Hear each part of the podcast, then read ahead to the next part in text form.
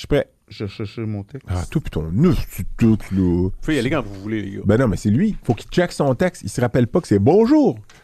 euh, c'est. c'est- Tabarnak. Incroyable. Mais oui, je- bonjour, je suis Éric Normand Carmel. Attends, j'ai besoin d'un guide. C'est juste ça, là. Non, sinon je ris. Je pense que dans ton texte, il est écrit bonjour, virgule, rire, virgule. C'est bon. Bon. Je suis seté. Ah, est avec ta perruque, ça n'a pas de sens? Ben là, c'est- moi que qui n'a je- pas de sens. Ah.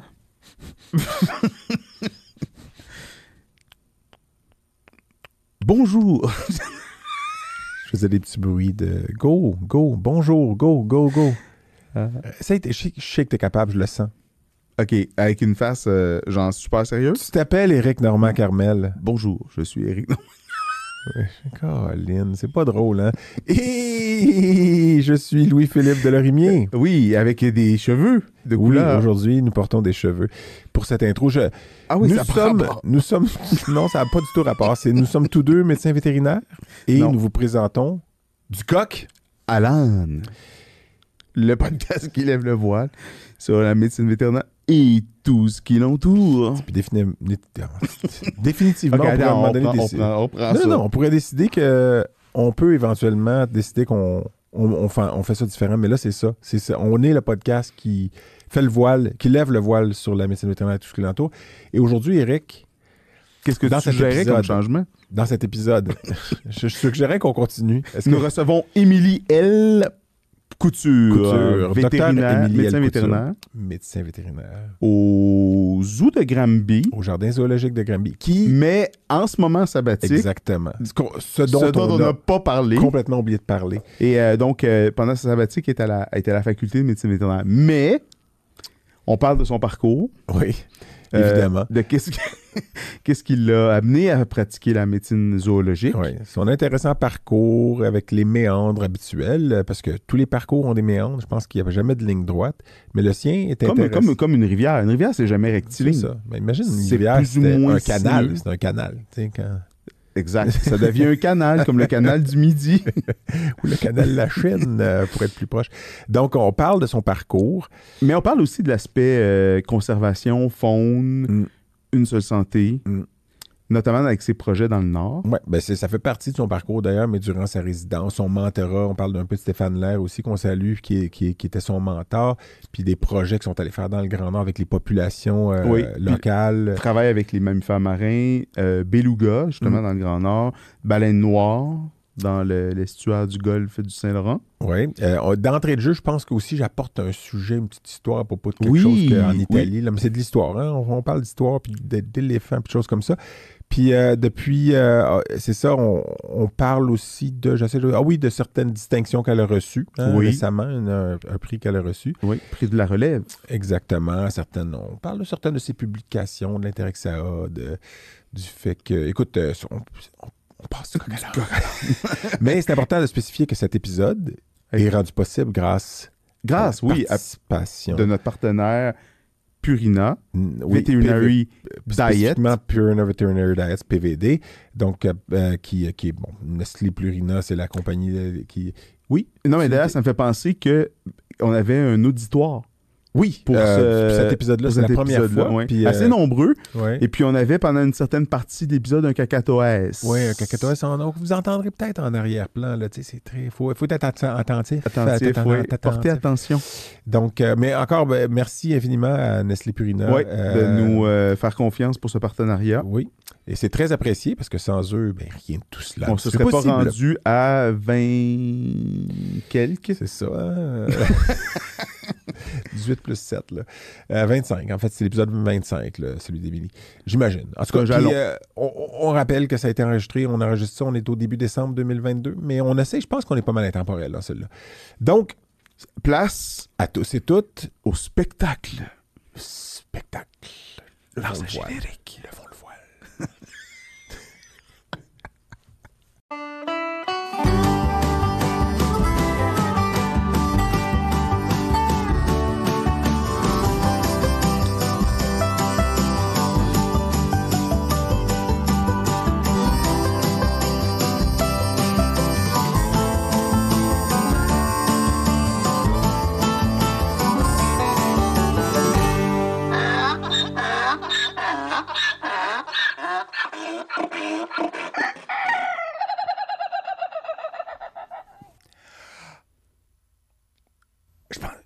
Vas-y, Eric, vas-y, vas-y, on peut commencer, on peut commencer. T'as vraiment pas respecté, t'as une espèce de respirer fort avant que ça soit fini. Hey! Hey! Comment vas-tu, mon délicieux docteur Louis-Philippe? C'est toujours ma crainte, c'est que tu me demandes comment je vais, puis j'arrive, Ah, je sais pas, je sais pas quoi dire, je sais pas quoi dire. Écoute, Eric, pour les besoins du rien n'est intemporel, quand on utilise le mot intemporel, Ouais, ouais, ouais. quelle date sommes-nous? D'ailleurs, je sais même pas quelle date on est. On est le 3 décembre. 3 décembre 2022! Je le sais parce que c'est le lendemain du 2 décembre qui 2022. était ton Une versaire de naissance? Alors, merci à ta mère de t'avoir créé avec l'aide de ton père, euh, qui a mis sa petite, euh, petite graine. sa petite graine dans la recette. Là. Puis, euh, donc, euh, joyeux anniversaire. Merci, merci. Du haut de tes 40 C'est un- pas- c'est le plus beau cadeau que j'ai eu de faire un podcast avec toi. Oh, ça m'a rien coûté. Non, c'est pas vrai. Ça, m'a- ça- ça a coûté des Hey sous à notre partenaire. Oui. Qu'on mentionnera, mais si vous regardez, si vous êtes observateur, euh, croquettes, pas croquettes sont là.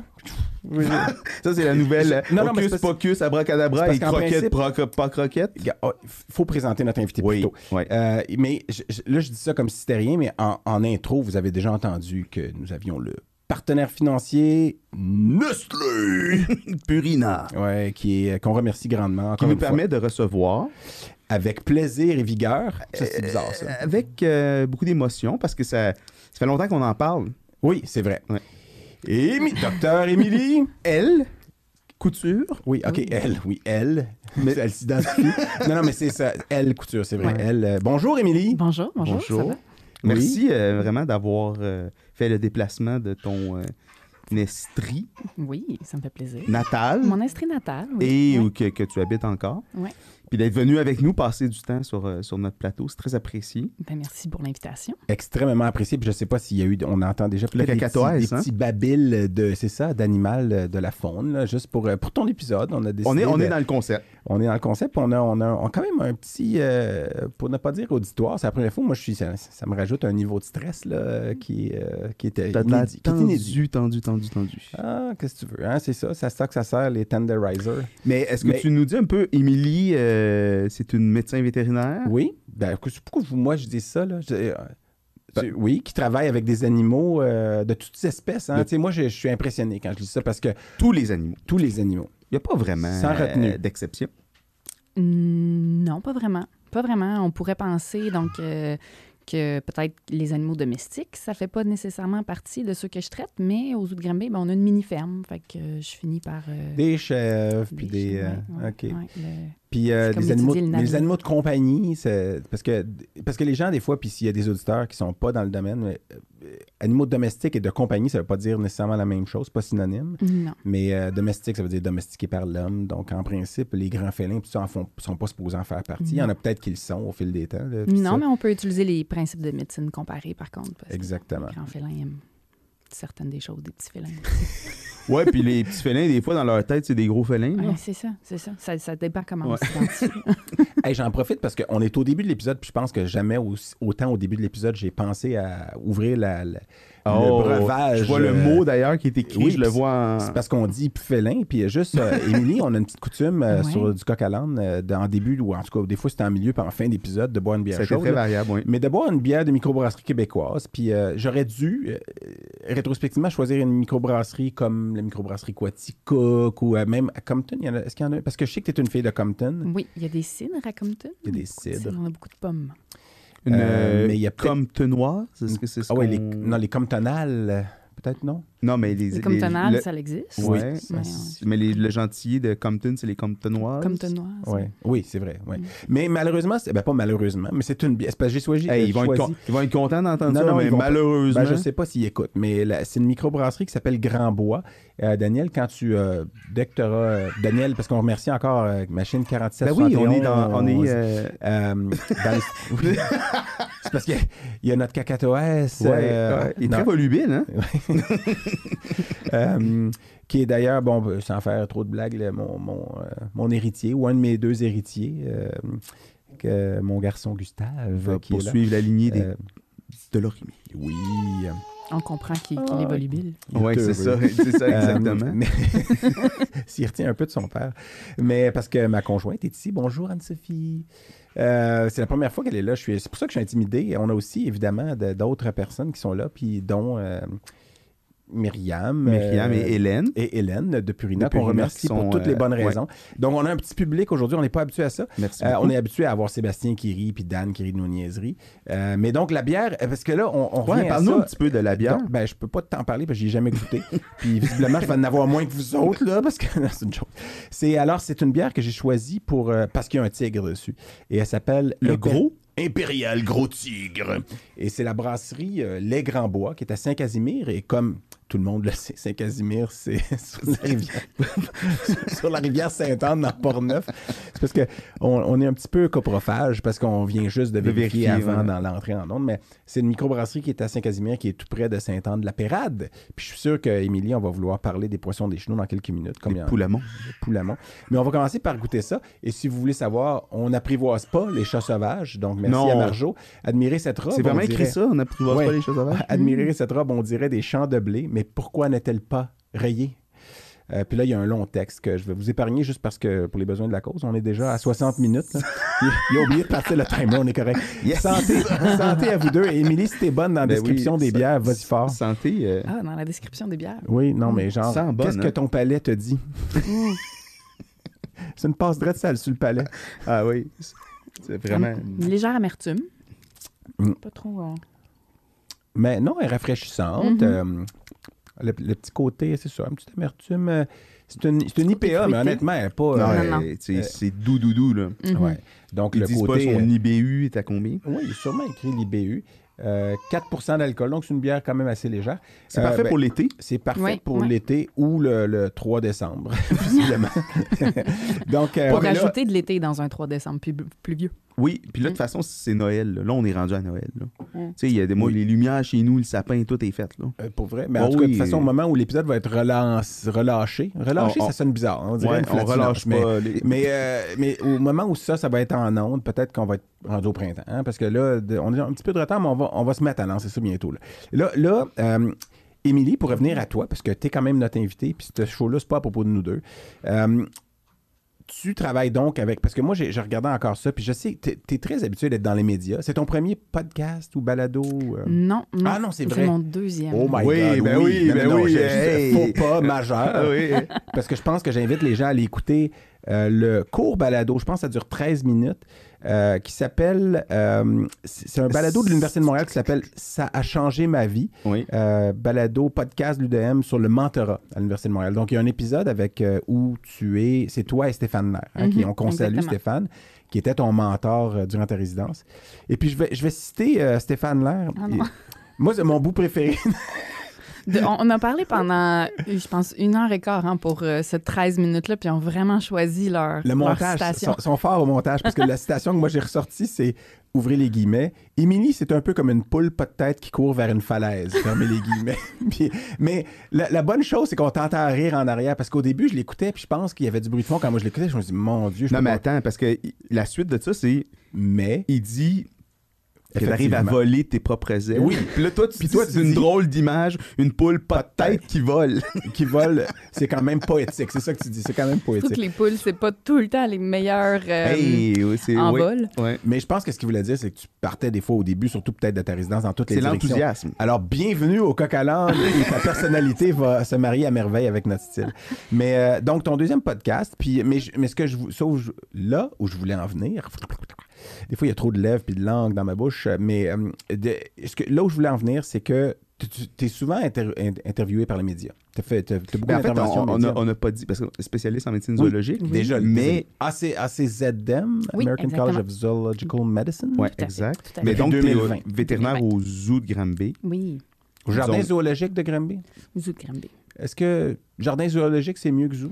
Il y, a une évolution un peu, hein, euh, puis euh, je pense qu'il n'y a pas de... Il n'y a pas de mot péjoratif dans. Non, ben, euh, si, si tu regardes le- le- le- le- le- l'ensemble des, des institutions zoologiques, il y, a, il y a- il y a des variations en termes de nom. Parc zoologique, euh, zoo, jardin zoologique, j'essaie de penser biodôme. tu sais, Ouais. Donc, il y a- y, plusieurs manières de. Espace pour Mm. la vie. Tu sais, ça sonne, Ouais. ça sonne bien. Non, la raison pour que je dis ça, c'est qu'un zoo, ah, c'est un vrai zoo. tu sais, Ça peut sonner péjoratif des fois quand on utilise l'expression, alors que jardin zoologique, ben, ben là, il y a des gens, puis on va peut-être pouvoir parler de comment on se sent à Dans propos un des jardin, on animaux. cultive. Oui, dans un jardin cultivé, mais comment on se sent à propos des animaux qui Mhm. sont maintenus dans des endroits comme ça.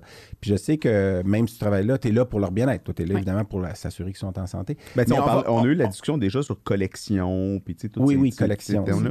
Mais tu as été aussi donc dans la, la vie secrète des animaux, qui est un. Je suis désolé, on le nourrit à chaque jour, puis tout. Là. mais donc, qui était une émission sur les coulisses Oui. du zoo de, de, Oui. de Granby. C'est peut-être ça, tu faisais référence, c'est souvent dans les médias. Mais non, mais il y a beaucoup d'interventions médias, puis on va, on va y revenir de toute façon, mais, mais là, je voulais dire, donc tu es très à l'aise devant un microphone, puis... euh, euh, mais c'est correct, chérie. euh, Je, je- vous entendez euh, mon géniteur. Là, il y a de la voix, comme ça on Ton parle. géniteur? Mon, non, c'est vrai, je suis son. Merci, c'est ta progéniture. C'est pour la progéniture, ouais, c'est vrai. Je vois, euh, mais euh, non, je suis troublé par ça. Mais j'ai une petite intro. Vous allez, Ouais. je, je vais juste vous raconter une histoire. Puis en fait, c'est de l'histoire. Parce que euh, ma conjointe, qui est en train d'essayer de calmer mon fils euh, dans, le- dans les coulisses, euh, euh, et moi étions, c'était- cet été, on est allé visiter sa famille. hein. elle, est, elle est française. Euh, donc, on est allé en, en France euh, voir sa famille. Euh, entre autres, euh, et visiter certains endroits, manger des huîtres. euh, et, et on est allé en Italie pendant dix jours. On est allé. euh, C'était la, la portion vraies vacances parce que rencontrer la famille, puis euh, aller dans un mariage autour de Paris, c'est pas toujours des vacances euh, reposantes. Puis on était sur le bord. on- à, la, à la jonction entre l'Ombrie et la Toscane. Puis l'Ombrie, c'est un, un des départements, ou en tout cas une des régions d'Italie qui n'a pas d'accès à la mer. Donc c'est vraiment au centre. Ils appellent des fois le cœur, Le nombril de l'Italie. le nombril. Non, ils l'appellent le cœur vert de l'Italie Mm. euh, parce que c'est aussi très agricole. Puis tout ça.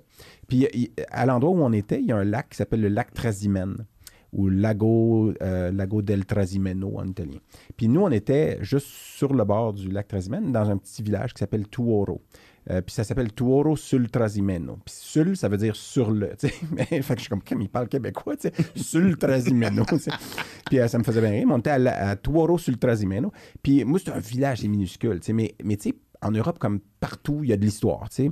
Euh, puis si tu cherches un peu, ben, tu vas trouver des choses intéressantes. Mais pourquoi vous êtes ramassé là? Tu as ouvert une carte, t'as fermé tes yeux, puis t'as pointé? euh, on voulait pas être trop proche de, mettons, Florence, puis Sienne. Puis tu sais, on est allé voir, évidemment, ces beautés, ces, ces- ces- ces villages, puis villes médiévales-là. Puis, euh, si vous êtes déjà allé ou tu es déjà allé en Italie, ou, euh, Oui. puis euh, c'est c'est beau, tout ça, mais on voulait être plus, on voulait que ça soit 10 jours de vacances, mais on, quand même, on a fait des petits périples. Puis je pense que peut-être dans un autre épisode, j'ai parlé du haricot du lac Trasimène, ou j'ai pas parlé de ça? Oui, parce qu'il y a un... Je sais pas, tu m'en as parlé. Ah, ok, je t'en ai parlé à toi, mais il y a, un- il y a- en tout cas, je vais, je vais faire une histoire courte. C'est que à l'endroit, à Tuoro sul Trasimeno, en 2017 avant Jésus-Christ, il y a eu Hannibal, qui était euh, un général carthaginois, euh, qui, a, a battu l'armée romaine, qui était vraiment l'armée euh, la plus forte au monde, ça, dans ce qui s'appelait la Seconde Guerre punique. là. Puis là, je ne pas historien, moi non plus, euh, mais dans une embuscade. Il avait fait une embuscade, mais juste sur le bord, en fait, littéralement, où est-ce que nous, on se trouvait. Puis il y avait, dans cette bataille-là, il y avait 15 000 Romains qui étaient morts. Puis ils avaient profité là, de.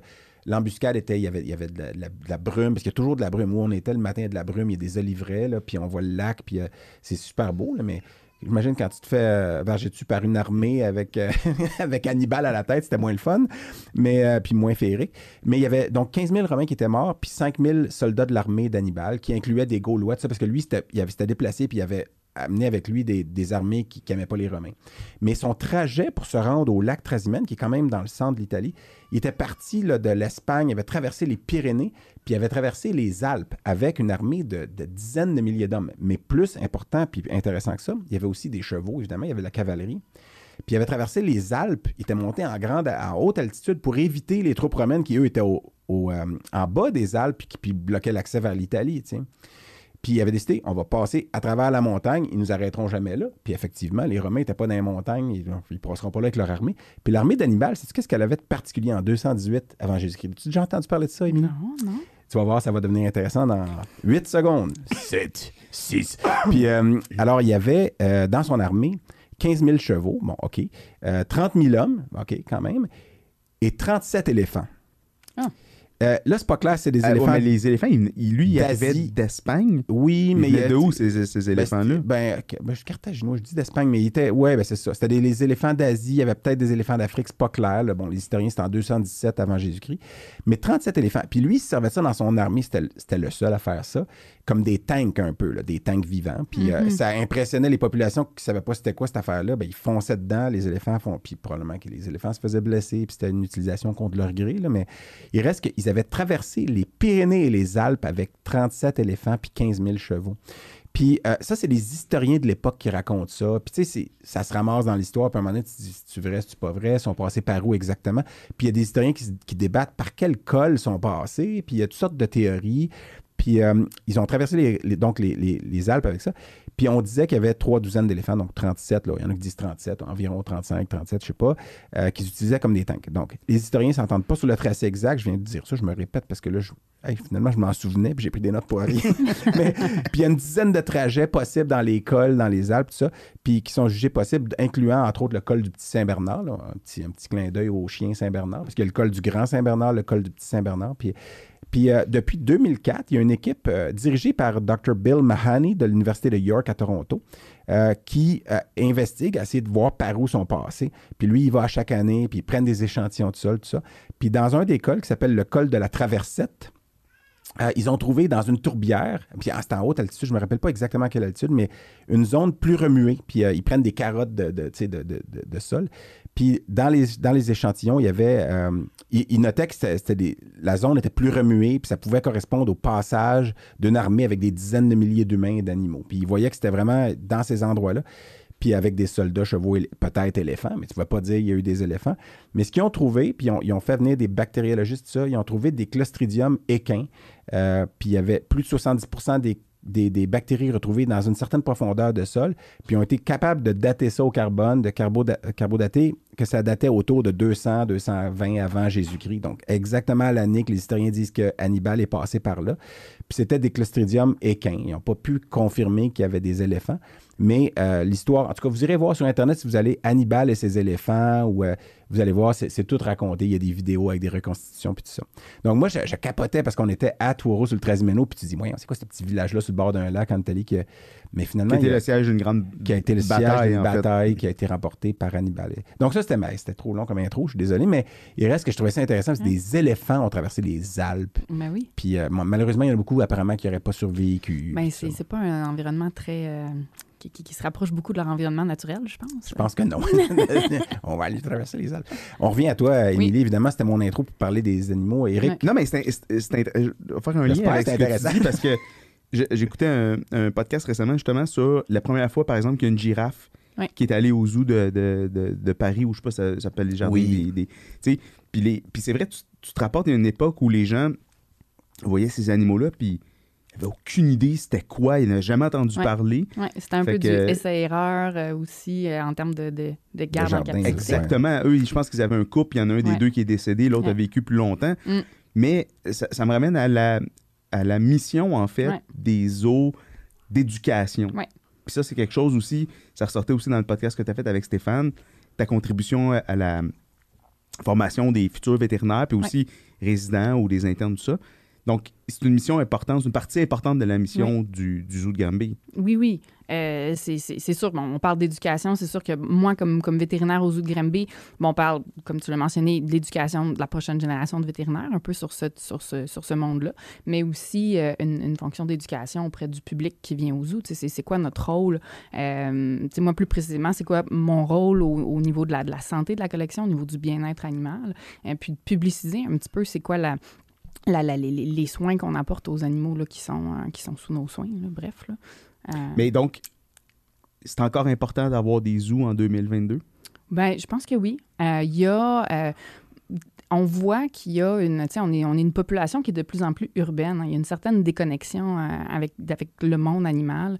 Euh, je pense que euh, d'avoir cette proximité-là avec des collections, des connexions animales peuvent nous rapprocher un peu. Puis il y a, beaucoup de personnes qui, on entend des fois parler un peu de pourquoi on a une mini-ferme au zoo. Ben, il y a beaucoup de personnes qui viennent de la ville qui n'ont jamais vu une vache, puis je pense que si on perd cette connexion-là avec, avec le monde animal, on a beaucoup plus de difficultés à se transposer euh, avec ce qui se passe euh, encore plus loin. On, on a tendance, comme humain, à se, à se conscientiser de ce qu'on est capable d'identifier puis de connaître. Euh, quand on est capable de mettre un, un, nom, de, de, de, de, connaître un animal, ben peut-être qu'il y a plus de chances qu'on s'attache à, l'espèce que cet animal-là représente. Ou qu'on respecte mieux la nature en général. Exactement. Puis, même la faune locale mm-hmm, aussi. Mm-hmm. D'ailleurs, en ce moment, c'est la COP 15, la biodiversité. Euh, c'est un enjeu, puis j'imagine que de connaître, juste d'apprécier cette variation-là du règne animal, ça fait partie des, choses importantes dans le... Mhm, mhm. Mais il y a aussi, tu sais, donc il faut, il faut aussi, comme institution zoologique, d'être capable d'amener ce lien-là entre l'individu qu'on garde euh, mhm. euh, avec nous sur nos soins et la population qui représente. Parce que pour moi, personnellement, tu sais, un des dangers de ça, c'est de, que l'arbre finisse par cacher la forêt. Euh, il faut garder euh, nos, nos, nos, nos, intérêts, puis ce qu'on présente en zoo, puis que les gens, quand ils viennent, qui gardent en tête que l'idée derrière ça, c'est de sauver la forêt. Euh, c'est plus la même chose qu'au début, qui était mm. de montrer des animaux bizarres. justement, ta, girafe de tantôt, c'était un aspect pas... un petit peu Alors qu'il y a un aspect de conservation, il y a des espèces aussi en danger que vous... j'ai lu, entre autres, dans les nouvelles, mm-hmm. si vous allez voir avec ton nom, mais il y a la césarienne du mm-hmm. léopard de l'amour, tout ça, qui est une espèce qui reste moins de 100 individus sur la planète. Donc, euh, puis après ça, il y a des animaux qui pourraient pas être retournés en nature, qui survivraient pas. Donc, euh, si on les remettait en nature, ils mourraient. Ben là, tant qu'à ça, on les garde mm-hmm. dans un endroit où ils sont en... Ils ont un certain bien-être, là, tu sais, puis mhm. vous en prenez soin. Puis, je pense que l'exemple de la, de la girafe puis de, est bon. Tu sais, pour moi, je vois vraiment les zoos comme quelque chose qui évolue en termes de temps. Tu sais, la, mission des zoos maintenant, tu sais, des zoos accrédités dont le, le rôle est de, de, de, de participer à préserver euh, le, monde animal, si on veut. Euh, donc, avant, on partait vraiment d'un spectacle. Puis là, il y a une évolution. Puis il y a une évolution dans la mentalité qui est continue. Hein. Je pense que euh, pour toute chose dans la vie, le pire erreur qu'on peut faire, c'est de dire que c'est un milieu qui est parfait parce que ça veut dire que tu arrêtes d'essayer de l'améliorer. Euh, puis, ben, notre rôle, c'est de continuer à faire évoluer ça. Donc, tu sais, moi, je le vois. De, donc, j'ai travaillé, euh, ça fait cinq ans que je travaille au, Zoo de Granby. Il y a une évolution, il y a des questions qui se posent au niveau de la collection. Donc, tu sais, pourquoi est-ce qu'on garde telle, telle espèce? Est-ce que c'est une espèce qui a une valeur en termes de conservation? Est-ce qu'on peut contribuer? Donc, vous ne faites pas ça en vase clos, vous communiquez avec les autres. Évidemment, vous avez un réseau. de, oui, c'est ça. Puis, c'est des questions, des fois, d'éthique ou, de, ou en tout cas de philosophique, de ce que oui. Bien, c'est certain. Donc, nous, on est, on est une institution accréditée. On fait partie d'un réseau plus vaste de, de zoos, là, donc de, de l'AZA, oui. Euh, et puis, donc, euh, il y a aussi, euh, tu sais, ce, qui, ce, qui, ce qui est un peu en train de se passer en termes des zoos. Donc, tu sais, c'est que, donc, on est une institution, on a de la place pour garder dans nos, dans, dans, dans, nos locaux, sur, sur, sur, le terrain du zoo, un certain nombre d'individus. Mais on ne peut pas juste basé, il faut que ce soit un réseau, en fait, euh, euh, d'institutions qui participent ensemble à la conservation d'une population. Puis il y a des échanges qui se font entre les institutions partenaires euh, afin d'assurer une diversité génétique au long terme de cette population-là, mais à l'échelle de l'Amérique du Nord, hmm. à l'échelle de l'hémisphère nord, parce que des fois, on peut faire des échanges avec le réseau qui est plus européen, par hmm. exemple. Donc, il faut garder oui, on va garder certains individus d'une espèce, mais on ne serait pas capable de, de, de, de, garder une population qui est saine au niveau démographique et génétique si on conservait, euh, si on faisait juste reproduire ensemble les léopards des neiges euh, du mmh. zoo de Granby. Mmh. Donc, il y a des échanges qui se font, puis il y a des organismes, donc en, faisant partie de, l'AZEDA, qui nous aident à dire, ben en regardant l'arbre le, généalogique de vos individus, si vous paierez euh, votre rejeton femelle de, de, de, votre couple avec euh, tel individu d'un autre zoo, ben ça va assurer une variabilité euh, mhm. euh, sur, sur le long terme. Donc, la, la, collaboration entre mhm. les institutions qui vont respecter des standards de, de, garde en captivité est ultra importante pour, comme j'ai dit, la santé démographique puis génétique des populations au long terme. moi, je, parce que tu as dit quelque chose tantôt, je me rappelle même, je m'en allais presque t'interrompre, j'essaie de faire moins ça qu'avant. Je, travaille sur moi.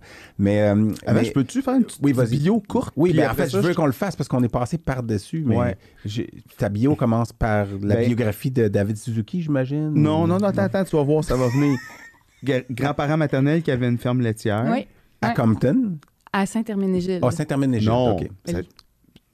Oh oui, c'était connu, ça? C'était... Ben, c'est proche de Oui, je- Saint-Edwidge. Oui, Saint-Edwidge. Ouais. C'est pas loin. C'est Pas ça. loin. Parce qu'on réfère à un ancien, ben, en fait, un, un invité qu'on a eu dans un épisode précédent, Dr. Ah. Vincent Caldwell, qu'on Mhm. salue, qui est à Saint-Edwidge et qui est un Edwidgien euh, Notoire. Et, notoire. Et qui, qui a probablement traité euh, sur la ferme de mes grands-parents maternels. Oui. Ouais.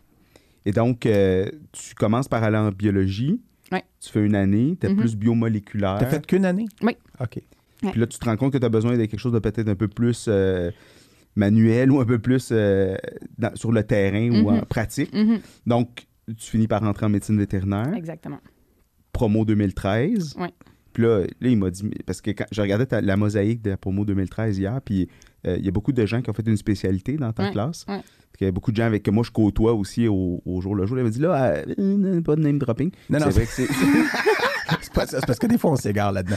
Mais on peut les saluer. Il y en a vraiment, mais il y en a vraiment, vraiment Ouais. beaucoup. Fait que je voudrais pas euh, n'oublier dans le lot, mais, Non, ben, mais non, c'est une grosse, c'est une grosse promo. Non, vas-y. Ah, dans ce temps-là, on est mieux de pas en dire. c'est ça, exactement. mais tu sais, je regardais les, les visages, puis euh, vous étiez jeune sur votre euh, mosaïque. C'est, Ben, très- c'est comme si elle était vieille à cette heure. c'était drôle. Non, mais je pense que c'est la promo de première année que moi j'ai. Fait que Ah, c'est vraiment, c'est troublant pour Ah, la certains. vieille, euh, la Ouais. mosaïque avec les codes. là. Oui, c'est ça. C'est troublant pour certains d'en- d'entre vous. Mais Mais t'as donc, c'est ça, 2013. oui. Et là, Internat 2014. Oh, Non, mais attends. Donc Ben- là, tu choisis, toi, ce qui t'allume, c'est la médecine zoologique. Ouais. Là, là, j'ai lu ou j'ai entendu 5-6 versions de pourquoi la médecine zoologique. OK? Ok, c'est- Puis là, Est-ce moi, je qu'il- Est-ce qu'ils venaient toutes de Ouais, moi? ouais. fait que là, où t'as- c'est bon. Va la- que je me c'est branche poule pas de aujourd'hui. tête, là, moi, je veux c'est savoir aujourd'hui, là, c'est laquelle la vraie? Fait que tu as mentionné la biographie de David Suzuki. Ouais. Bon, euh, On a parlé de son neveu dans un autre dans épisode. un autre épisode. Donc, il t'a militant écologiste, puis euh, bon, ça, ça t'a allumé peut-être plus sur la biologie, mais ça. Après ça, t'as fait soigner ton perroquet quand t'étais jeune. Ouais.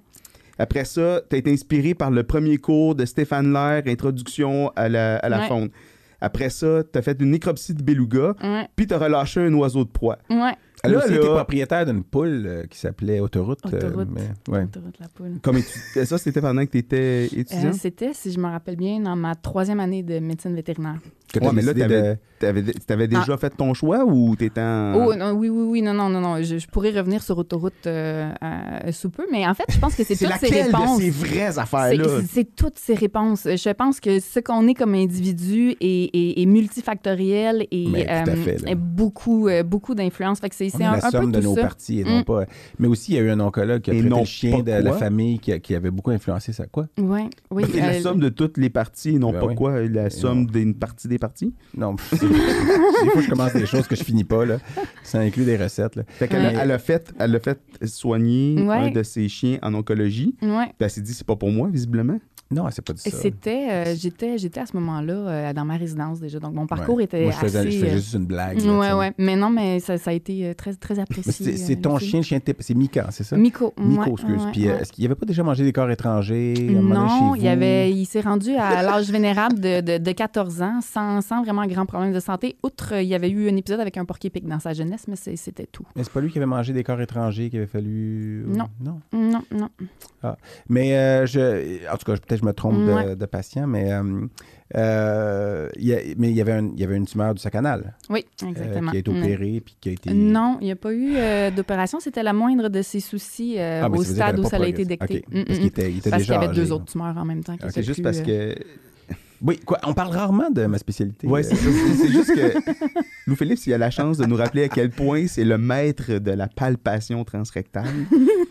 De chien. De ça, chien, ouais. de chien, oui. Et de chat. Mais, Et c'est aussi qualifié de coprophage. euh, Non, Oui, plus- oui, mais plutôt. ça voulait juste Ouais, dire que. de mangeux de marde, si on le Oui, dit si on de veut le dire, belle façon. Oui, oui, Mhm. mais. euh, puis, ben, en tout cas, mais je trouve que c'est. entendre une- parler d'autoroute? Oui, je voulais. Ben, en fait, c'était ma première prochaine phrase. C'était t'as déjà eu une poule qui s'appelait Autoroute? Parce que moi, on m'appelait la poule quand j'étais étudiant, Mm. mais pourquoi Autoroute, oui? Oui, ben en fait, euh, c'était par un beau matin de lendemain de Super Bowl euh, dans ma troisième année de médecine vétérinaire. Et puis, Février 2011. Je crois que c'est dans ces eaux-là, ouais. Et puis, euh, donc, je faisais la route euh, ce matin-là pour euh, de, de chez mes parents à la faculté. Et sur la route euh, 235, euh, j'ai vu une espèce de masse blanche sur, sur la Blanche et route. rouge. Blanche, seulement blanche. Mais en passant au-dessus de cette masse, j'ai vu une tête de poule sortir et se rentrer dans les plumes. De, de- de- moi de dire mon Dieu, une poule. Et donc, je me suis rangée sur le côté. Je suis allée récupérer la poule sur la route 235. Et puis, j'ai appelé ma mère. J'ai dit, Maman, je viens de trouver une poule sur la route. Puis Donc, probablement une poule de chair Une- qui était tombée de du son camion. transport. Oui, ouais, ouais, exactement. Et puis, donc, euh, ma mère était comme, ça arrive juste à toi, ces histoires-là. Je pense pas, là, tu sais, c'est- c'est un, un- une opinion Ouais, un mais peu c'est vrai biaisée. que mais le vétérinaire arrêter. Peut-être Ouais. qu'une autre personne aurait eu peur de la poule. ou, Ouais, euh, mais juste, juste après que je me sois arrêtée sur la route, puis avant que je récupère la dite poule, euh, il y a un camion du bureau qui est passé par-dessus, puis par chance que la poule, elle restait au milieu de la route, puis qu'elle qu'elle- qu'elle bougeait pas beaucoup. Donc, euh, je l'ai ramenée chez moi. J'ai contacté un, un- un collègue de classe qui, euh, qui, qui, qui, qui, qui était, euh, un- un- donc, qui se dirigeait vers l'industrie de la poule. Et puis, en combinant nos, nos intérêts de médecine zoologique et, et de poule, il m'a dit, ben, pour une poule de chair euh, qui est probablement tombée euh, du camion, puis qui n'a rien de cassé, elle doit être en bonne santé. Et puis, euh, par la suite, euh, mon, mon- mon oncle et ma tante, euh, qui avaient un petit poulailler, ont adopté la poule et ils l'ont appelée autoroute, ce que je jugeais était un petit peu pas correct parce que je l'ai Ouais. trouvée sur une route et non Ouais, sur une la autoroute. 235 mais- quand même, Ouais, c'est ça. Ça Mais, pas. là. mais c'est ça. Donc, autoroute, euh, autoroute a vécu, je crois, Route quand même deux ans. Parce que route secondaire Ouais. euh, nécessitant un repavage bientôt est un trop non-non, trop long. oui, c'est ça. fait que Autoroute a vécu, vécu une belle vie dans le poulailler euh, sur la ferme familiale. ouais. Ben, t'es la deuxième personne que je connais qui a récupéré une poule comme Ah, ça, oui. ouais, tombée d'un camion. Euh, ben, je connais des gens qui ont déjà récupéré des porcelets qui étaient tombés d'un camion. puis, Ah. euh, C'est un concours? non, mais, euh, C'est un peu ça, savoir que ça, que c'est- Mais, euh, ça existe. mais tu poursuis sa biographie? Non, mais- euh, Toi, t'as- parce que t'es- oui. J'ai pas. t'a- T'allais dire, en fait, c'est aucune de ces réponses, c'est tout ça en même temps. En fait. Oui, exactement. Mhm. C'est quand tu as réalisé que c'était plus que des chiens, des chats, des chevaux et des vaches, la médecine vétérinaire, Ouais. que là, tu t'es, ça t'a ouvert? Ben en fait, euh, donc tu sais, c'est sûr, en, en- j'ai- j'ai j'ai aimé mes cours de biologie, mais comme j'ai dit, puis c'était vrai, tu sais, j- j'avais l'impression que j'avais- que, puis peut-être que ma vie aurait été différente si j'avais choisi l'option écologie dès le début, pour une raison X. Puis Mais tu penses que tu serais quand même avec les animaux, mais sous un autre angle? Ouais, peut-être. Et puis, donc, euh, hum, c'est ça. Donc, j'ai- c'était un peu peut-être trop abstrait a priori pour moi, mais j'ai pas donné grand chance à la biologie. je suis partie après, après un an.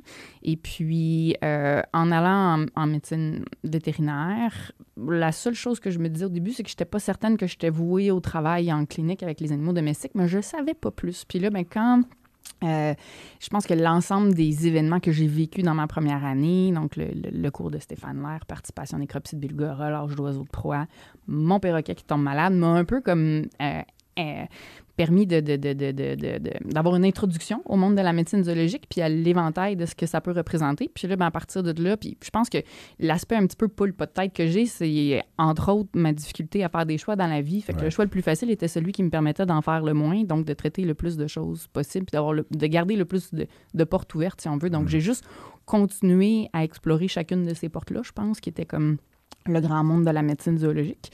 Euh, et puis... Mais, euh, mais, mais poule pas de tête, mais c'est aussi c'est de la curiosité, oui, en fait. oui. Euh, C'est beaucoup de la médecine comparée. Puis nous, on aime, nous, on aime beaucoup aussi la médecine comparée. On a des, des spécialités Ah. transversales. Oui, c'est ça. Mais c'est parce qu'en fait, je me- j'allais, non, non, mais je- je- j'allais demander tout à l'heure, comme par exemple tes, radi- tes images, vous faites des images, est-ce que vous demandez à des radiologistes des fois de les regarder? Ou... Ah oui, tout à fait. Non, mais c'est parce que, parce que vous Mais- me demandez pas souvent de traiter des cancers sur vos animaux. Là. Je veux dire, j'ai pas, euh, je vous ai offert mes services pro bono pour aider les Gambie. Mais j'imagine, mais des, mais des cancers, euh, vous en voyez, j'imagine, les animaux? Parce que tout à l'heure, je me demandais, tu parlais de la faune aussi, puis tu es allé d'ailleurs dans le Grand Nord, puis ça, durant ta résidence. Mm. t'as- D'ailleurs, euh, Lou-Philippe, je- pourquoi il y a une baleine sur notre, euh, sur notre Euh, petite ben, table? un, c'est de mes baleines, euh, c'est la préférée. Euh, deux baleines, c'est ma préférée. La baleine à bosse, parce que déjà, à bosse. euh, Ah. Euh, c'est une baleine d'oncologue, c'est Ouais, ça? c'est ça. Non, mais c'est en fait, c'est parce que cette baleine-là, c'était un cadeau d'Émilie pour euh, mon cacatoès qui est, que j'entends plus d'ailleurs. J'espère que je dehors ou il est parti. Mais euh, mon garçon Gustave, puis euh, que tu avais rapporté d'ailleurs de Colombie-Britannique, hein, de, Exactement. ouais. de l'aquarium de Vancouver, ouais. euh, où tu étais allé pour des raisons de travail ou... Non, ça- cette, cette occasion-là était purement donc, pour visiter en tourisme. pour le plaisir de la Ouais. chose. Puis, mais tu avais travaillé dans le Grand Nord, donc avec. Tu as parlé de ta première autopsie de beluga. C'était une expérience olfactive aussi qui était particulière ou. Correct. J'ai pas, j'ai pas euh, l'olfaction très sensible, donc euh, Ok. c'est pas des, des odeurs qui, me marquent. Mais c'est impressionnant. C'est comme- impressionnant la première fois quand même. Ouais. Mais tu en as fait plusieurs par la suite. Ouais. Euh, dans le Grand Nord, vous travailliez aussi avec. euh, En fait, tu, tu racontais même que tu avais réussi à identifier la rate là, pour, pour impressionner euh, Stéphane. Ah ouais? Ouais. Mais euh, vous avez- dans le Grand Nord, vous aviez fait. Vous avez travaillé aussi quand. En fait, dans le- pour finir la, la parenthèse ou à la continuer du Grand Nord, c'était. euh, Là-bas, c'était vous taguer des, des belugas aussi. Là. En fait, j'ai participé à deux différents euh, Projets. projets dans le Grand Nord, donc avec, avec la, la même équipe. Donc, euh, un projet qui était l'évaluation de la santé des belugas de la mer de Beaufort. Euh, et puis, donc, où, qui consiste en fait à faire des, des nécropsies d'animaux qui sont chassés lors de, de- pour, pour la Chasse subsistance. traditionnelle, Ouais, La chasse traditionnelle de subsistance là, des communautés autochtones là-bas. Donc, ce projet-là est très intéressant. Puis, je vais y retourner d'ailleurs l'été l'été prochain euh, pour faire un suivi de ça sept ans après, puis voir s'il y a une évolution au niveau de la santé de ces belugas-là. Puis vous évaluez les toxines aussi. puis Il y a les- beaucoup, les- il y a beaucoup de projets. Ouais, il, y a, de- ben, il y a- il y a beaucoup de projets en parallèle. Donc, Pêche Océan Canada suit certains paramètres depuis une trentaine d'années dans cette population-là. Puis nous, on vient un petit peu aider à compléter en regardant, euh, donc une nécropsie, en regardant chacun des organes au niveau macroscopique, puis euh, à l'histologie, en recensant un peu la charge parasitaire que ces animaux-là ont. Et puis, ben, il y a beaucoup de projets connexes qui peuvent découler de ça pour mieux évaluer leur, état de santé, puis euh, comment ça évolue aussi avec les, changements climatiques. Donc là, ce qui va être intéressant, c'est quand on va y retourner, j'espère, l'été prochain, euh, c'est qu'il y a beaucoup de, de- de- de- de chasseurs des communautés qui notent que les belugas semblent plus minces. Donc, euh, euh, Qu'il y a quelques années? qu'il y a quelques années. Ah oui. Donc, au fil du temps, donc, il y a beaucoup de, connaissances euh, euh, autochtones Qui évoluent, qui évoluent, puis qui, qui viennent, en fait, aider à supporter des, des- des questions de recherche qui sont prises à- avec les, les priorités identifiées par les communautés là-bas. Donc, ce qu'on espère aller voir, c'est est-ce qu'il y a une, des- une évolution au niveau de l'état de santé de ces belugas-là qui peut expliquer les- les- le changement au niveau de l'état de chair qui, qui est noté euh, par, euh, par les chasseurs des communautés? Est-ce qu'on mieux, est-ce qu'on peut mieux caractériser avec des indicateurs l'état de chair puis l'état de santé Mm. des belugas? Puis tout ça peut nous aider à faire des parallèles aussi avec la population de belugas de Saint-Laurent. Qui... Ben, j'allais parler des je m'excuse Eric, Ouais. des, des belugas du Saint-Laurent parce que dans un autre épisode, on a eu Daniel Martineau qui nous Ouais. a parlé de, de ça. Évidemment, ça a été un gros part- une grosse partie de sa carrière euh, de pathologiste. Mais je me demandais, parce que ces belugas-là dans le Saint-Laurent, eux autres, c'est quand les glaces se sont retirées il y a- il y a 20 000 ans ou 22 000 ans. Euh, c'est une population, c'est la même espèce, mais est-ce Mhm. qu'ils sont différents? Est-ce, qu'ils sont très différents en termes de taille? Tu sais, J'imagine qu'ils ne mangent pas la même chose. Ceux dans le Saint-Laurent mangent des vers dans le fond de. Mais c'est certain que tu sais, c'est des populations qui sont. Donc, tu sais, la population du Saint-Laurent a comme été un peu séparée des autres Mhm. populations. Il y a comme 10 000 Isolée, ans et ouais. plus. Là, donc, Est-ce que génétiquement, ils ont été étudiés pour voir le degré de. de, de, de Oui, d'après moi, génome, oui. ouais. J'ai pas cette, euh, cette information précise en tête, mais euh, oui. Mais c'est certain que euh, les, tu sais, les, les populations de belugas arctiques, un peu, et qui sont, qui sont en santé, parce que c'est pas toutes les, populations arctiques qui sont, euh, En santé, euh, qui sont en santé euh, non plus. Mais ça devient une, une manière de. de- c'est quand même les plus proches cousins sur lesquels on peut avoir comme échantillon, plus que les échantillons de biopsie qu'on prend sur les, échant- sur les, Mm. les belugas de Saint-Laurent. Mais moi, j'avais le goût de revenir sur les communautés autochtones parce Ouais. que quand je lisais ce que, ce que- les projets que tu étais allé faire, puis tout Ouais. ça, une, une de tes forces que les gens disent, c'est que de faire le lien justement avec les communautés locales. Parle-moi un peu de, de, de ça, là, ces, ces communautés-là, à quel point elles sont importantes dans ce genre de projet-là. Oui, puis- ben, en fait, moi, personnellement, je pense pas que j'ai beaucoup de crédit. Le crédit va beaucoup à Pêche Océan Canada, qui, dans le fond, travaille de concert avec les communautés de la région où j'ai eu la chance de me joindre au projet pendant, pendant, pendant, pendant quatre ans au total, là, sur les deux différents projets. Euh, donc, et puis, eux ont vraiment développé un partenariat. Donc, les, les projets de recherche dans, dans, dans l'estuaire du Mackenzie sont euh, un peu sélectionnés en, en combinant la, la- la science et, euh, et les, les- les connaissances autochtones puis les priorités des communautés là-bas. Puis moi, ce que j'ai découvert en allant... euh, en, en allant, donc, tu sais, c'est certain, euh, tu sais, on, on se met un peu là, dans le contexte de, moi, les premières, la première population de belugas que j'ai connue, c'est celle du Saint-Laurent, Mhm. est en danger, Mhm. on considérerait jamais la chasse de ces Ouais. belugas-là. Mhm. Fait que la première fois où je suis allée là-bas, puis donc, euh, c'est- c'est c'est- c'est un contexte qui est complètement Mhm. différent.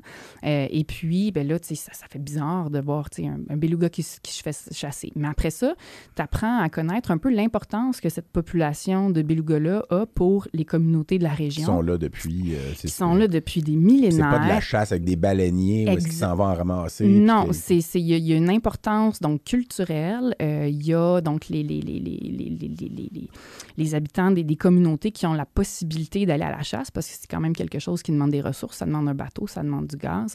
Ben, ils vont chasser, ils vont, ils, vont, ils vont nourrir leur famille, mais ils vont aussi nourrir la communauté. Euh, Ils vont nourrir euh, les personnes âgées de la communauté euh, qui ne peuvent plus aller chasser. Et puis, pour eux, cette connexion-là, puis ça va un petit peu chercher ce que je disais, la déconnexion qu'on a avec la nature des fois, mais moi, j'ai vraiment réalisé que pour eux, leur, leur lien fort avec la nature faisait en sorte qu'il y avait vraiment euh, cette, il y a- cette importance-là de, euh, de, de préserver l'écosystème puis la santé des belugas de cette population-là.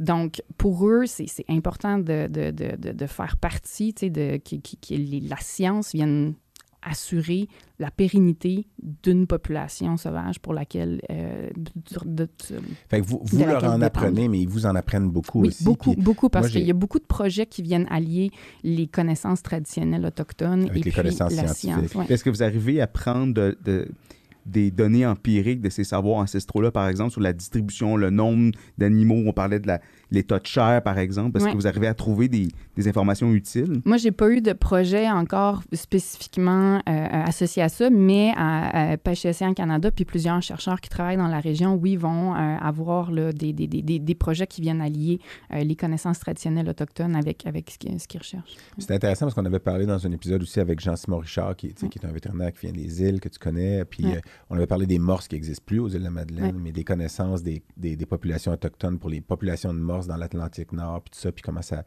ça joue un rôle important aussi. Puis ça me.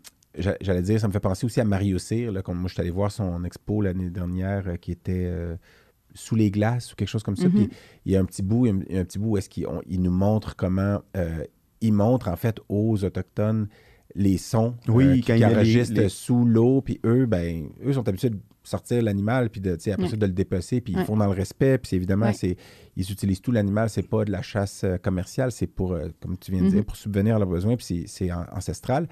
Mais il leur montre, il leur fait écouter, puis il leur fait découvrir finalement un aspect qu'ils connaissent pas, les sons, le, le Mhm. bruit de le canari des mers, hein, qui est le, le, Mhm. le beluga. Après ça, il leur montre aussi qu'est-ce qu'ils ont l'air sous l'eau, Ouais. euh, et non pas juste une fois sortis. Puis, euh, donc, c'est Ouais. Mais intéressant. mais c'est- c'était un échange parce que, tu sais, dans cette même exposition-là, il, il- il relatait bien à quel point pour se rendre jusque-là, s'il n'y a pas les communautés locales, les trouver puis d'aller, Oui, de, c'est survivre dans l'environnement hostile, Ouais. ben, il y a besoin d'eux aussi, tu sais. Mais c'est vraiment un partenariat. Et puis, tu sais, pour moi, c'est vraiment, euh, c'est vraiment un privilège de pouvoir partager ces, à- de pouvoir participer à ces projets de, de recherche-là parce que les, les- les- le delta du Mackenzie, c'est en territoire non cédé. Donc, c'est vraiment, tu sais, euh, avec, avec l'accueil des communautés Mhm. qui sont euh, euh, propriétaires de ces terres-là qu'on peut, qu'on peut aller faire des, des projets de recherche. Puis, euh, tu sais, donc là, comme je dis, on- bon, il y a l'évaluation de la, de la santé de la population qu'on va- qu'on veut répéter. Puis, il y a euh, ce que j'espère, puis ça dépend, euh, je pense que ça va rejoindre des, priorités qui ont été,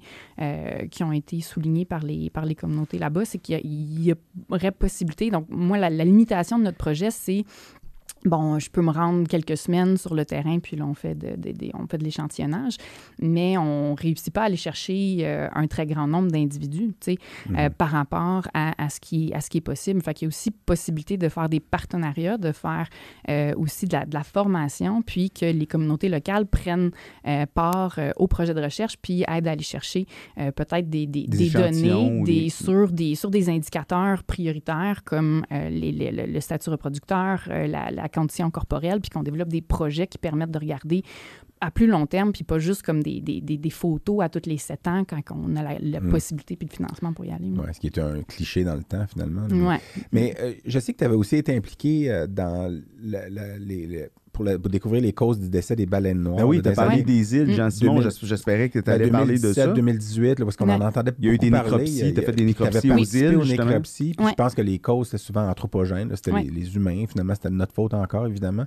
Mais on en entend moins parler. On est en 2022, là, au moment Ouais. d'enregistrer. Puis qu'est-ce qu'il y en a en ce moment? Sais, Ouais. Les populations, évidemment, sont pas, sont pas remises, mais je sais Ouais. que récemment, on a entendu parler de plusieurs petits baleineaux. Puis est-ce Ouais. qu'il y a- Ben, euh, en fait, donc il y a eu deux épisodes de mortalité euh, de baleines noires euh, dans, le, dans le golfe Saint-Laurent. Donc en 2017, moi j'ai participé aux évaluations de 2017. En 2019, j'étais sur l'autre projet auquel je participe dans, dans l'Arctique, donc la, la pose d'émetteurs satellites. Euh, sur les belugas, donc j'ai j'ai pas participé à ceux-là, mais dans les deux cas, les principales causes de mortalité qui avaient été, euh, euh, dans le fond, identifiées, c'était étaient associées à l'humain, donc soit des collisions probables avec des bateaux ou des empêtrements dans des, dans des les cordages de pêche. Ouais, C'est souvent nous autres. hein, c'est- c'est pas mal tout le temps. Donc, euh, c'est ça. Mais suite à ces va- évaluations-là, en fait, il y a, il y a des, des actions qui ont été prises par les gouvernements pour essayer de mitiger les, les- les- les différents facteurs humains qui peuvent venir affecter la population. C'est certain que ce qui, ce qui vient jouer là-dedans, hein, ce qu'il faut penser, c'est qu'avant 2017, il y avait les baleines noires se tenaient beaucoup dans le nord-est de- des États-Unis. Et puis, il semble y avoir une- une- un changement euh, au niveau de la répartition estivale des associé baleines. au changement des températures. des- qui est associé à certains courants, changements au niveau euh, marin. Parce que historiquement, il, il y avait une source de nourriture stable, puis il n'y avait pas besoin de venir jusque. Donc, il y a dû avoir une adaptation de, Mais de- ça, de fluc- l'industrie. ça fluctue encore, non? Parce qu'il y a des étés où il y en a moins aux îles. Exactement. Donc, il y a, euh, il y a, il y a- donc, il y a une, présentement, il y a une, euh, une, une gestion qui est dynamique euh, au niveau du golfe du Saint-Laurent, selon s'il y a la présence de baleines noires qui ident- identifiées ou pas. Mais ma compréhension, c'est qu'il y a aussi beaucoup de changements au niveau de où les, les, les, les baleines vont. Puis, donc, c'est ça, on peut se poser la question de Puis, si puis la population fait l'objet d'une surveillance comment? C'est satellitaire? C'est les pêcheurs? C'est... C'est, beaucoup de choses euh, au niveau. Donc, j'ai eu, euh, j'ai ré- récemment participé à, un colloque aux États-Unis, justement, là, sur les baleines noires. Donc, ça m'a permis de, me mettre à jour un petit peu. Puis, euh, j'ai discuté avec, avec des gens de pêche océan Canada. Puis, il y a quand même une surveillance qui est constante. Donc, il y a une surveillance qui est aérienne, qui est faite donc par Transect du golfe Saint-Laurent pour évaluer la présence de baleines noires. Puis, c'est certain qu'il y a aussi des déclarations qui peuvent être faites par les, personnes qui naviguent ce, ce plan d'eau-là. Est-ce que c'est une déclaration obligatoire? Est-ce qu'ils doivent le déclarer ou c'est, c'est volontaire? Puis, euh, Euh, bonne question. Je pense qu'ils doivent le déclarer, mais après ça. J'ai j'ai vu sur ta page Facebook une photo où est-ce que t'es t'es attaqué de moustiques. C'est une photo Ah, de ouais. non, là, je- Ouais. je veux tout le dire- temps, je pensais à ça quand tu disais que t'étais dire- l'été. Non, mais Oui. c'est impressionnant. là. Je veux dire, Oui, ben, t'es couverte, t'as un sourire aux lèvres, euh, mais euh, je veux dire... Fait t'es- que je les millions de moustiques attendent les trois semaines chaudes pour... Euh, le, le- le lendemain parce que mais en fait, ils sont, il y en a beaucoup. Ils sont très gros puis impressionnants, gros, mais je les trouve pas très comme efficaces. Agressifs, ouais. Ouais. non, pas, ils piquent pas assez vite. Là. Ils se posent, non, tu sais, le danger, c'est plus comme quand tu veux manger ou boire, Ah ouais, ouvrir la bouche. Mais, euh, mais de protéines. euh, Ouais, tu sais, si, si t'es capable de, comme, de- d'accepter leur présence sur toi, je, suis jamais sortie de là avec comme beaucoup de boss ou. euh, mais c'est sûr T'es que t'es pas une vétérinaire à boss, finalement. Ouais, non, c'est ça. Mais euh, je reviens à. Tantôt, j'ai parlé de tes interventions médias parce que tu en as Mm. fait beaucoup. Est-ce que tu penses que tu étais préparé à ça quand tu as commencé? Tu sais, je veux dire, est-ce que, mettons, dans ta résidence, puis ton mentor, on en a parlé, Stéphane, est-ce que, parce que Stéphane aussi est beaucoup dans les médias, puis je Ouais. pense que vous avez une job qui est. Moi, c'est rare que les gens viennent. Oh, on a entendu parler du cancer chez les animaux. Ça arrive. Des fois, Ouais. c'est arrivé, ou j'ai donné des conférences sur les cannabinoïdes. Ben là, oh, il y a un journaliste qui veut savoir pourquoi un vétérinaire parle du cannabis chez les animaux. Ouais. Fait que je me fais questionner. Mais quand je mets ton nom puis je mets actualité, ben il y a beaucoup de. Puis c'est souvent, bon, il y a, il y a la COVID, il y a, euh, il y a, il y a toutes sortes de choses, il y a des études, peut-être que vous avez publié, etc. Bon, les, les choses que tu as faites avec les baleines puis les belugas. Mais est-ce que tu te sentais préparé à ça? Il y a même un résumé annuel des plus beaux cas du zoo. Moi, je suis tombé là-dessus Ah, sur YouTube. ouais, c'est vraiment Ça, le fun. ouais. ouais. Parce que tu présentes des cas, puis Ouais. qu'est-ce qui est arrivé, qu'est-ce que vous avez fait. Ouais. puis- Ben, là, est-ce que j'étais invité à ça? Ou... Ah! Dire, nous deux, vu qu'on t'a déjà invité. Euh, ben, c'est certain. Est-ce que j'étais préparée à ça? Euh, je pense pas. Tu sais, je pense que j'ai une certaine facilité à m'exprimer, puis euh, euh, à une essayer d'oublier qu'il y a une caméra que- devant moi. Mais... Est-ce que dans ta résidence, mettons, est-ce que Stéphane te disait, ben, tu vas être souvent devant une caméra parce que tu vas être une vétérinaire je- de zoo? Puis je pense que de, voir, tu sais, Stéphane participe à vraiment beaucoup là, de, de- d'interventions médias. Puis, tu sais, des fois, euh, puis, tu sais, je pense qu'il a toujours aussi véhiculé que c'était important, tu sais, dans notre profession. hein, on est une profession, on développe tout. Ouais, le temps. mais Puis les gens ont un intérêt. les là, gens ils ont un intérêt, puis ça fait partie, ça fait partie de notre travail, tu sais, de faire de la vulgarisation scientifique. Je pense que, tu sais, d'avoir côtoyé côtoyer Stéphane, où on s'en allait en auto à l'aquarium, puis là, il devait s'arrêter pendant 15 minutes parce qu'il y avait une entrevue. à la de- radio, Puis là, tu sais, t'écoutes comment Ouais. il tourne, comment il est capable de C'était par mimétisme un Ouais, peu, parce que peut-être, moi, mais... mon, mon défaut naturel, c'est d'avoir tendance à faire des trop grandes Oui. parenthèses. Ah, tiens, on se rejoint. Oui, c'est ça. Et puis, euh, je pense que d'avoir, euh, de, de, de côtoyer des gens qui sont capables de- d'organiser leur idée, ça fait en sorte qu'il y, y a un continuum. puis, Puis, tu sais, je veux dire, je m'échappe encore là, souvent. C'est mais, pas grave, nous, mais on je- aime ça. ouais. C'est ça qu'on veut, nous. nous, ce qu'on veut. Mais non, mais je, je reviens à la COVID, Ouais. parce que la COVID, évidemment, a été quelque chose qui a chamboulé euh, l'univers, là, tu sais, en fait, la, la Terre entière. Puis euh, aux. L'univers. Ben, notre t'as- univers. Genre, il y avait de la COVID dans Alpha du Centaure, là. Euh, des fois, je dis un mot, puis en le disant, ma, ma, ma gueule, je pense que se dit Ah, pourquoi j'ai dit ça Eric va. va- Mais la COVID, a donc, euh, évidemment, a changé notre monde, euh, puis qui n'est pas synonyme d'univers, mais que je voulais utiliser pour ça. Puis vous avez été, je pense, un des premiers zoos à vacciner contre la COVID. Est-ce que je me trompe quand je dis ça? Parce que vous étiez dans les nouvelles, en tout cas, puis Ouais. même j'ai vu un article où tu étais cité puis tu étais interviewé par le Sud-Ouest, qui est un journal dans le Sud-Ouest de la France, là, tu sais. Puis, puis c'était pas écrit AFP, comme c'était pas une nouvelle qui reprenait, c'était vraiment le Sud-Ouest qui vous avait interviewé. Ouais, ben, il y avait peut-être une certaine proximité à cause de la francophonie. Oui, ou, mais euh, non, en fait, euh, on n'a pas été dans les premiers. On était dans les premiers à vacciner au Canada. OK. Mais euh, le vaccin développé pour les animaux, donc qui a été Par- initial. Par Zoétis. zoétisme, Ouais, donc, ouais. ouais. Euh, donc, Qui est un vaccin ARN messager ou par curiosité ou pas non, du tout? ben, vecteur. Vecteur, OK. Oui, ouais, ouais. Donc, complètement différent du vaccin euh, humain euh, qui a été utilisé. Donc, il a été développé initialement assez tôt dans la pandémie, quand il a commencé à avoir, euh, euh, dans le fond, euh, des, des, des, des cas recensés chez les visons d'élevage.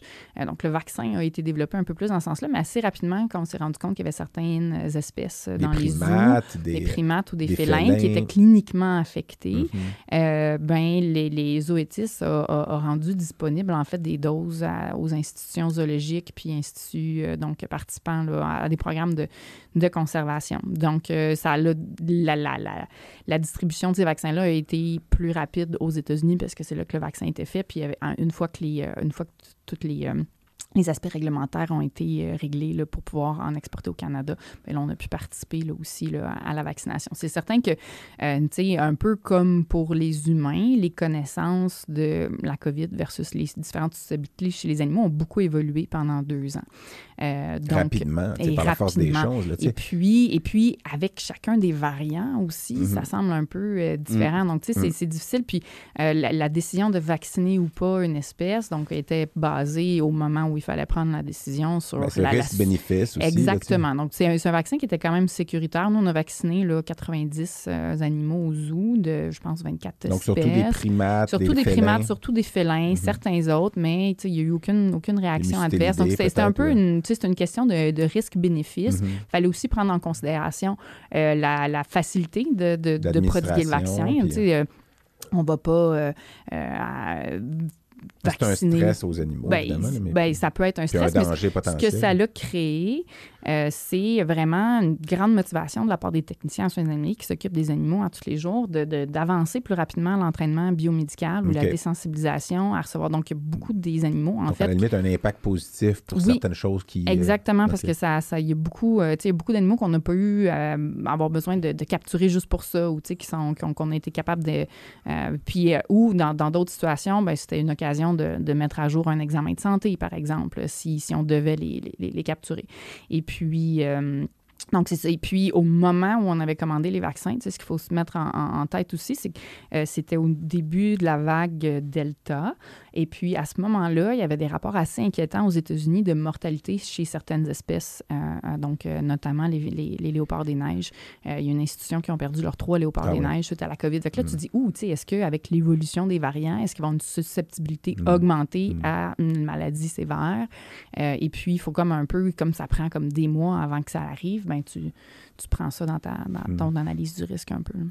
Mais Scott Weiss ré- relayait récemment une étude là, où ils l'ont étudié chez les chats domestiques euh, qui ont été avec des, des humains euh, qui ont eu la COVID, puis que mhm. sais, on, on l'a beaucoup sous-estimé, la, la, Ouais. la, la- la Ben, séroprévalence chez Mhm. les chats. Là. Chez les chats, Ouais. puis peut-être même chez les chiens, on en a parlé un peu aussi, Ouais, les aussi. chiens avec des Mm. signes digestifs, puis tout ça. Puis il y a une étude qui est sortie depuis qu'on a Ah ouais? mentionné dans, le- dans notre. En tout cas, on a parlé de mon chien qui avait une diarrhée hémorragique, le Mais j'ai pas phénoménal, vu pendant que moi j'étais positif euh. avec, euh, avec euh, ma, ma- Anne-Sophie, ma conjointe, puis le Ouais. bébé était malade, puis il y avait à peine un mois. Mais ça vous a touché plus peut-être que les vétérinaires, en tout cas d'animaux de compagnie comme nous ou d'autres. Puis je me dis, l'influenza aviaire aussi, évidemment, là, le Ouais, ben, c'est sûr que H5N1, ça- qui ouais. est encore un problème. tu sais, Ben, en fait, la COVID aussi, c'est encore un problème, là, mais, mais vous aussi, ça vous touche. S'il y a des fois, il faut fermer, il faut enlever, sor- sortir certains animaux pour les protéger. Mhm. Puis évidemment, vous, c'est parce que ceux-là, particulièrement, parce que la COVID, j'imagine, ça vient des humains quand ils l'attrapent. Ouais, vous, c'est L'influenza aviaire, ben, c'est les, oiseaux qui passent au-dessus du zoo. Vous pouvez pas les empêcher de voler au-dessus puis de déféquer. Non, puis de... non, non, c'est de la gestion du risque. C'est- assez intéressant. tu sais, Puis je pense que euh, la médecine zoologique, ça ça. tu sais, Moi, je suis. Je navigue un peu entre mes intérêts euh, médecine individuelle, euh, bien-être, puis euh, faune, puis euh, médecine un peu zoo, plus un peu large au niveau population. Fait que j'aime j'aime ce, ce- ce mélange-là. Puis ouais, effectivement, tu sais, c'est ça, ça, ça fait partie de. C'est c'est- c'est- c'est Ouais, très vous varié. êtes au centre de tout ça. Mm. Puis, je regardais aussi tes publications, puis euh, j'aime ça. Attends. faire- Oui, vas-y. Je- Non, mais parce que tu- juste avant que tu parles des publications, moi, on a probablement fait les deux une recherche PubMed. Ben, euh, c'est quoi ça, ouais, Évidemment. là, Puis, puis tu as une, une, une homonyme, une Oui. Émilie L. Couture. travaille en Ah, cardio. Ouais, ben en fait, qui est une euh, physiothérapeute, puis qui travaille beaucoup sur les maladies coronariennes. Puis on sait-tu, elles, sont, sont elles? C'est Ouais, c'est l'image. OK. L'image, vois donc. C'est pour ça que t'aimes ça, là? Oui, exact. elle, elle s'appelle Émilie L'image Couture. Ouais. L'image, ça s'écrit comment? Li- L-I-M-A-G-E. E. Il n'y a Ok. juste pas de. de- D'apostrophe. Ouais. Ouais. Puis là, moi, je me suis dit, mais c'est quoi ton L à toi? Je ne Ah. sais pas. Ah, Hein? elle me Ouais, l'a dit on comme sait. à l'heure. C'est lionceau. Mais ça se rapproche. On l'a dit tout à l'heure, c'était Lionceau. Je pense pas qu'on ait dit ça. C'est Lancio. L-A-N-C-I-A-U-X. Ah. Oui, oui, oui. Donc, euh, c'est, c'est, c'est- ça vient mon côté maternel. Qui Puis, vient de. C'est français. Ça vient de Ouais. quelle région en France? Oh, C'est- bonne question. Je, je, je ne suis point certaine.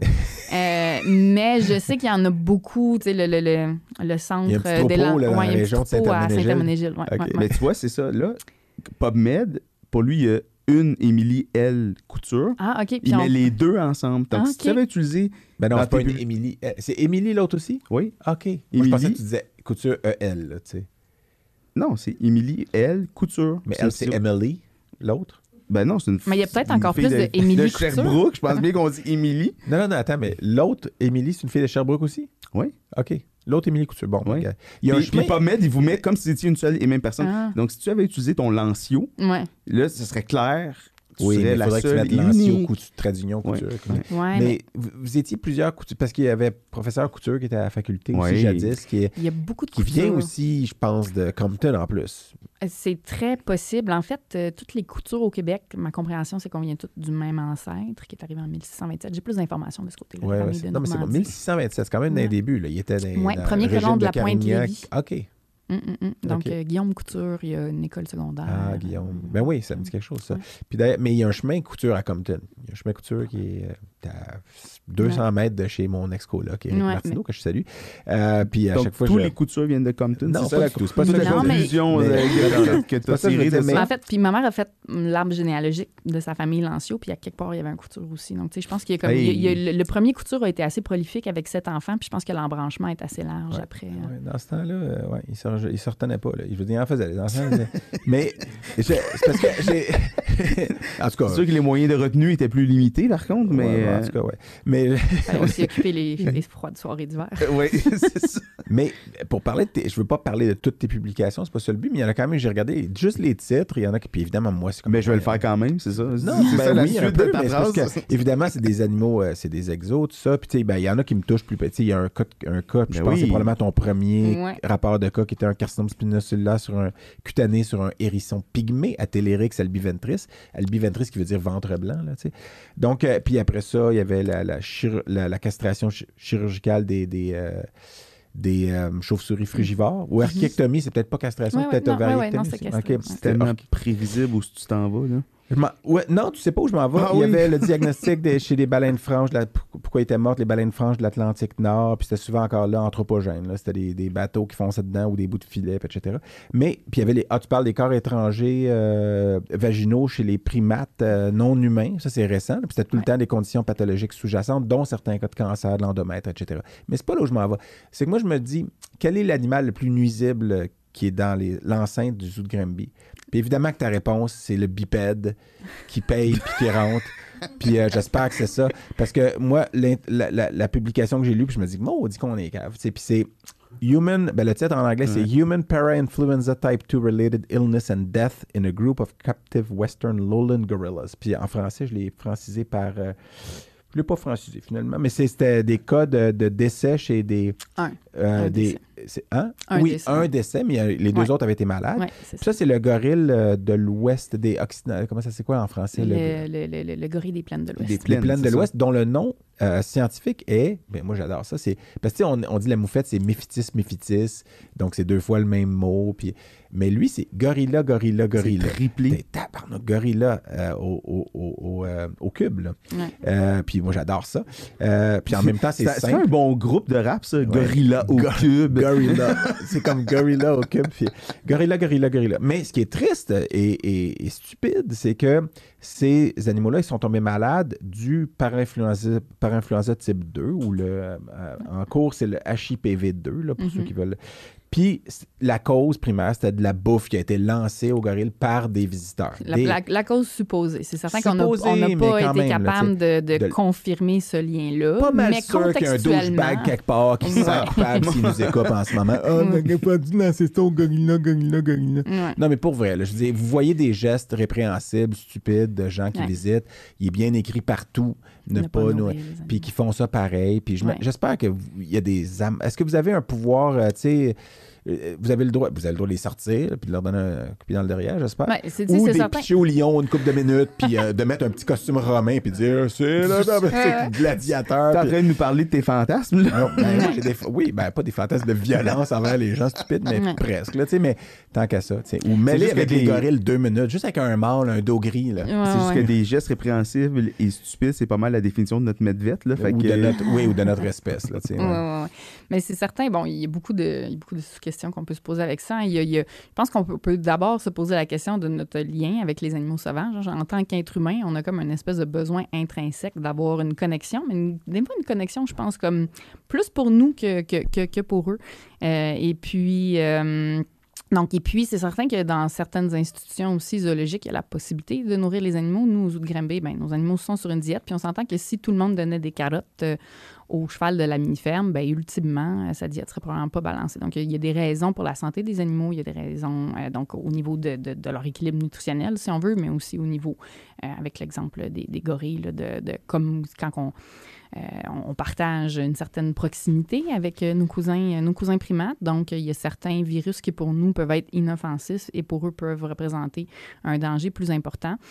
Euh, donc, euh, c'est cet épisode-là qu'on avait parce que donc nous, nos techniciens en soins animaliers prennent des mesures de biosécurité avec les primates. Donc, il y a des masques qui sont portés, lavage de mains, euh, pour éviter de leur transmettre des trucs. Et puis, donc... Et vice-versa, probablement. Et, et vice-versa, Ouais. exactement. Mais, tu sais, eux, eux, vivent, eux vivent un peu dans, tu sais, si, on, si on veut, dans, dans, dans leur bulle. Donc, il y a plus de chances que nous, on introduise quelque chose de l'extérieur Ouais. chez eux que, parce qu'il y a eu des, des- Ouais, des besoins de quarantaine. Bon, on fait quand même attention à la règle. Dis toujours que la, la règle de base pour une vie heureuse, c'est de ne pas mettre de caca dans sa bouche.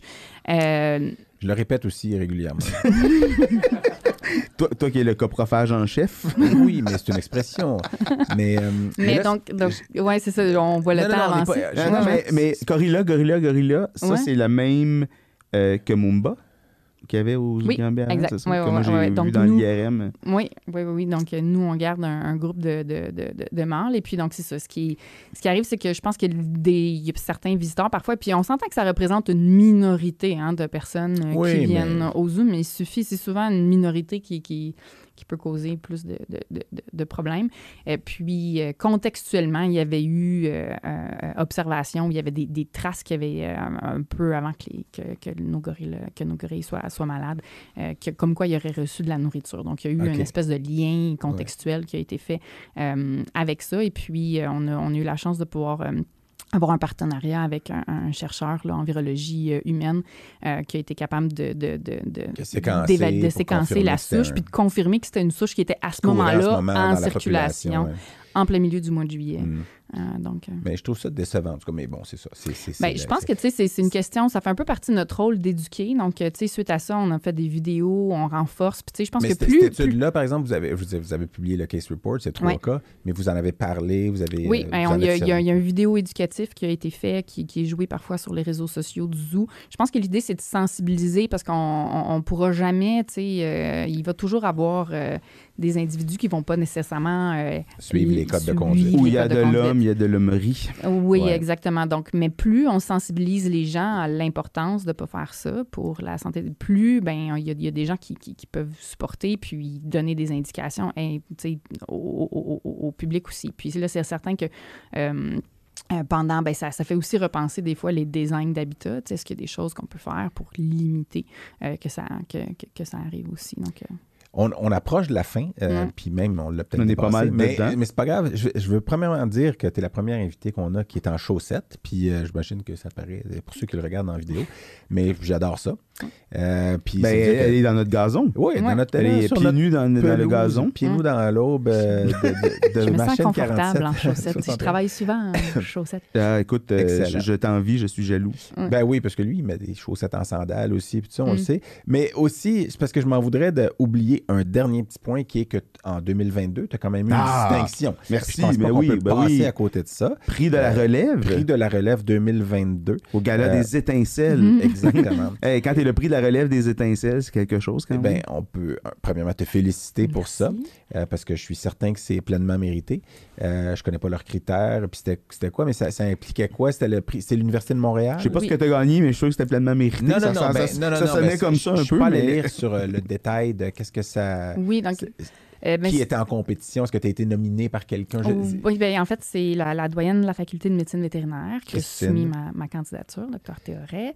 Euh, et puis, donc, c'était, c'est un prix qui était remis à un gradué de l'Université de Montréal de moins de 35 ans, donc j'approchais un petit peu la date d'expiration, euh, qui, s'implique dans la qui communauté. s'implique dans la communauté, puis peut servir un peu d'inspiration. Donc, c'est sûr que tu sais, ça, ça, c'est- ça faisait plaisir euh, comme, comme reconnaissance là, de, de voir que je pourrais peut-être avoir un certain impact positif. là. Bon, ben, Ouais. félicitations pour ça. Ben Puis, oui, euh, puis un bel exemple pour euh, La profession. la profession, puis les, les- les- les futures générations de vétérinaires. Oui, mais je pense que si, ça, si ça pouvait aider à faire ressortir l'ensemble des choses qu'on peut faire comme vétérinaire, parce que c'est large comme domaine, ben, Très ça fait plaisir. Ben, euh, Mais merci d'avoir souligné ça, Louis, parce que je l'avais noté ici. ben, je l'avais noté, puis on a failli passer par-dessus parce que je me promène de haut en bas dans Ouais, c'est ça, on, défilait dans nos pages. Mais euh, merci beaucoup, euh, Émilie. T'avais autre chose à dire, Eric, ou euh, Non. on approche comme... cherchais une façon de closer parfaite, puis Ben, c'est la façon. ah, t'es tellement bon. euh, je pense que dans l'introduction, il va falloir le, le spécifier, Ouais, ça. ouais, Euh. En fait, on l'a spécifié, n'est-ce pas? comme on l'a dit en introduction. Euh, Comme on a aussi ça. dit dans l'introduction qu'on remerciait, et on le fait encore, euh, Nestlé Purina d'être nos partenaires pour euh, euh, cet épisode-là. Moi, Et je suis- On a oublié de manger Ouais, des je suis croquettes. déçu parce Euh, que. On peut le faire maintenant, regarde. euh, Mais on voulait. il nous- ouais, il nous reste mais plus de. reste plus de bière. Mais je te pitch une croquette, t'as pas le choix de la manger. Oh. Puis euh, je suis pas sûr, je vais forcer euh, Émilie de faire Aïe, ça. aïe, aïe, aïe, aïe. Mais on va le faire parce que. Alors, c'est une. euh, Dis-moi qu'est-ce qu'on euh, qu'est-ce qu'on mange? C'est des bouchées croquantes euh, pro-plan. Euh, le chat a la queue d'un air puis il a l'air très content. Euh, alors, je pense que je vais juste être très content. ça, c'est. Puis, euh, euh, g- Cultive ton jardin secret. ouais, là. c'est bien. Puis, mais, euh, mais ça, donc, c'est une première. On les a jamais goûtés, celle-là. euh, non, on les, on les a déjà goûtés avec la bière et. euh, mais Rappelle-nous, là, c'est Flavor. euh, euh, c'est ça. Non, non, mais c'est Garde Goody, tu vas le savoir. Euh, merci pour- euh, pour- beaucoup, Nestlé Purina. Merci beaucoup. Merci euh, à vous. euh, merci. Je mange volontairement la bouche ouverte. Ils Mais sont moins fraîches, par contre. euh, Quand on les avait eus la dernière fois, ils étaient sortis craquants. euh, il y a quand même un petit goût. Je trouve que Très ça bon. me rappelle. Ben euh, oui. C'est comme un petit du maïs soufflé. J'ai Ouais, le goût, ouais. exactement. J'ai le goût d'écouter un Ouais. film. C'est presque ce qu'on. C'est presque ce qu'on vient de faire en t'écoutant, Émilie. Merci beaucoup bon déplacé. film. Un excellent film. Merci à tous d'a- d'avoir écouté et d'être restés jusqu'à la fin. Merci à Daniel et à Machine et à- 4771. et à notre fameuse auditoire la journée. Ah oui, on avait une, Euh, une- une belle audience. Ouais. Puis, euh, eh bien, à la prochaine. À la prochaine. Abonnez-vous, là. Oui, oui, clique, clique, clique. On dit juste ça à la fin.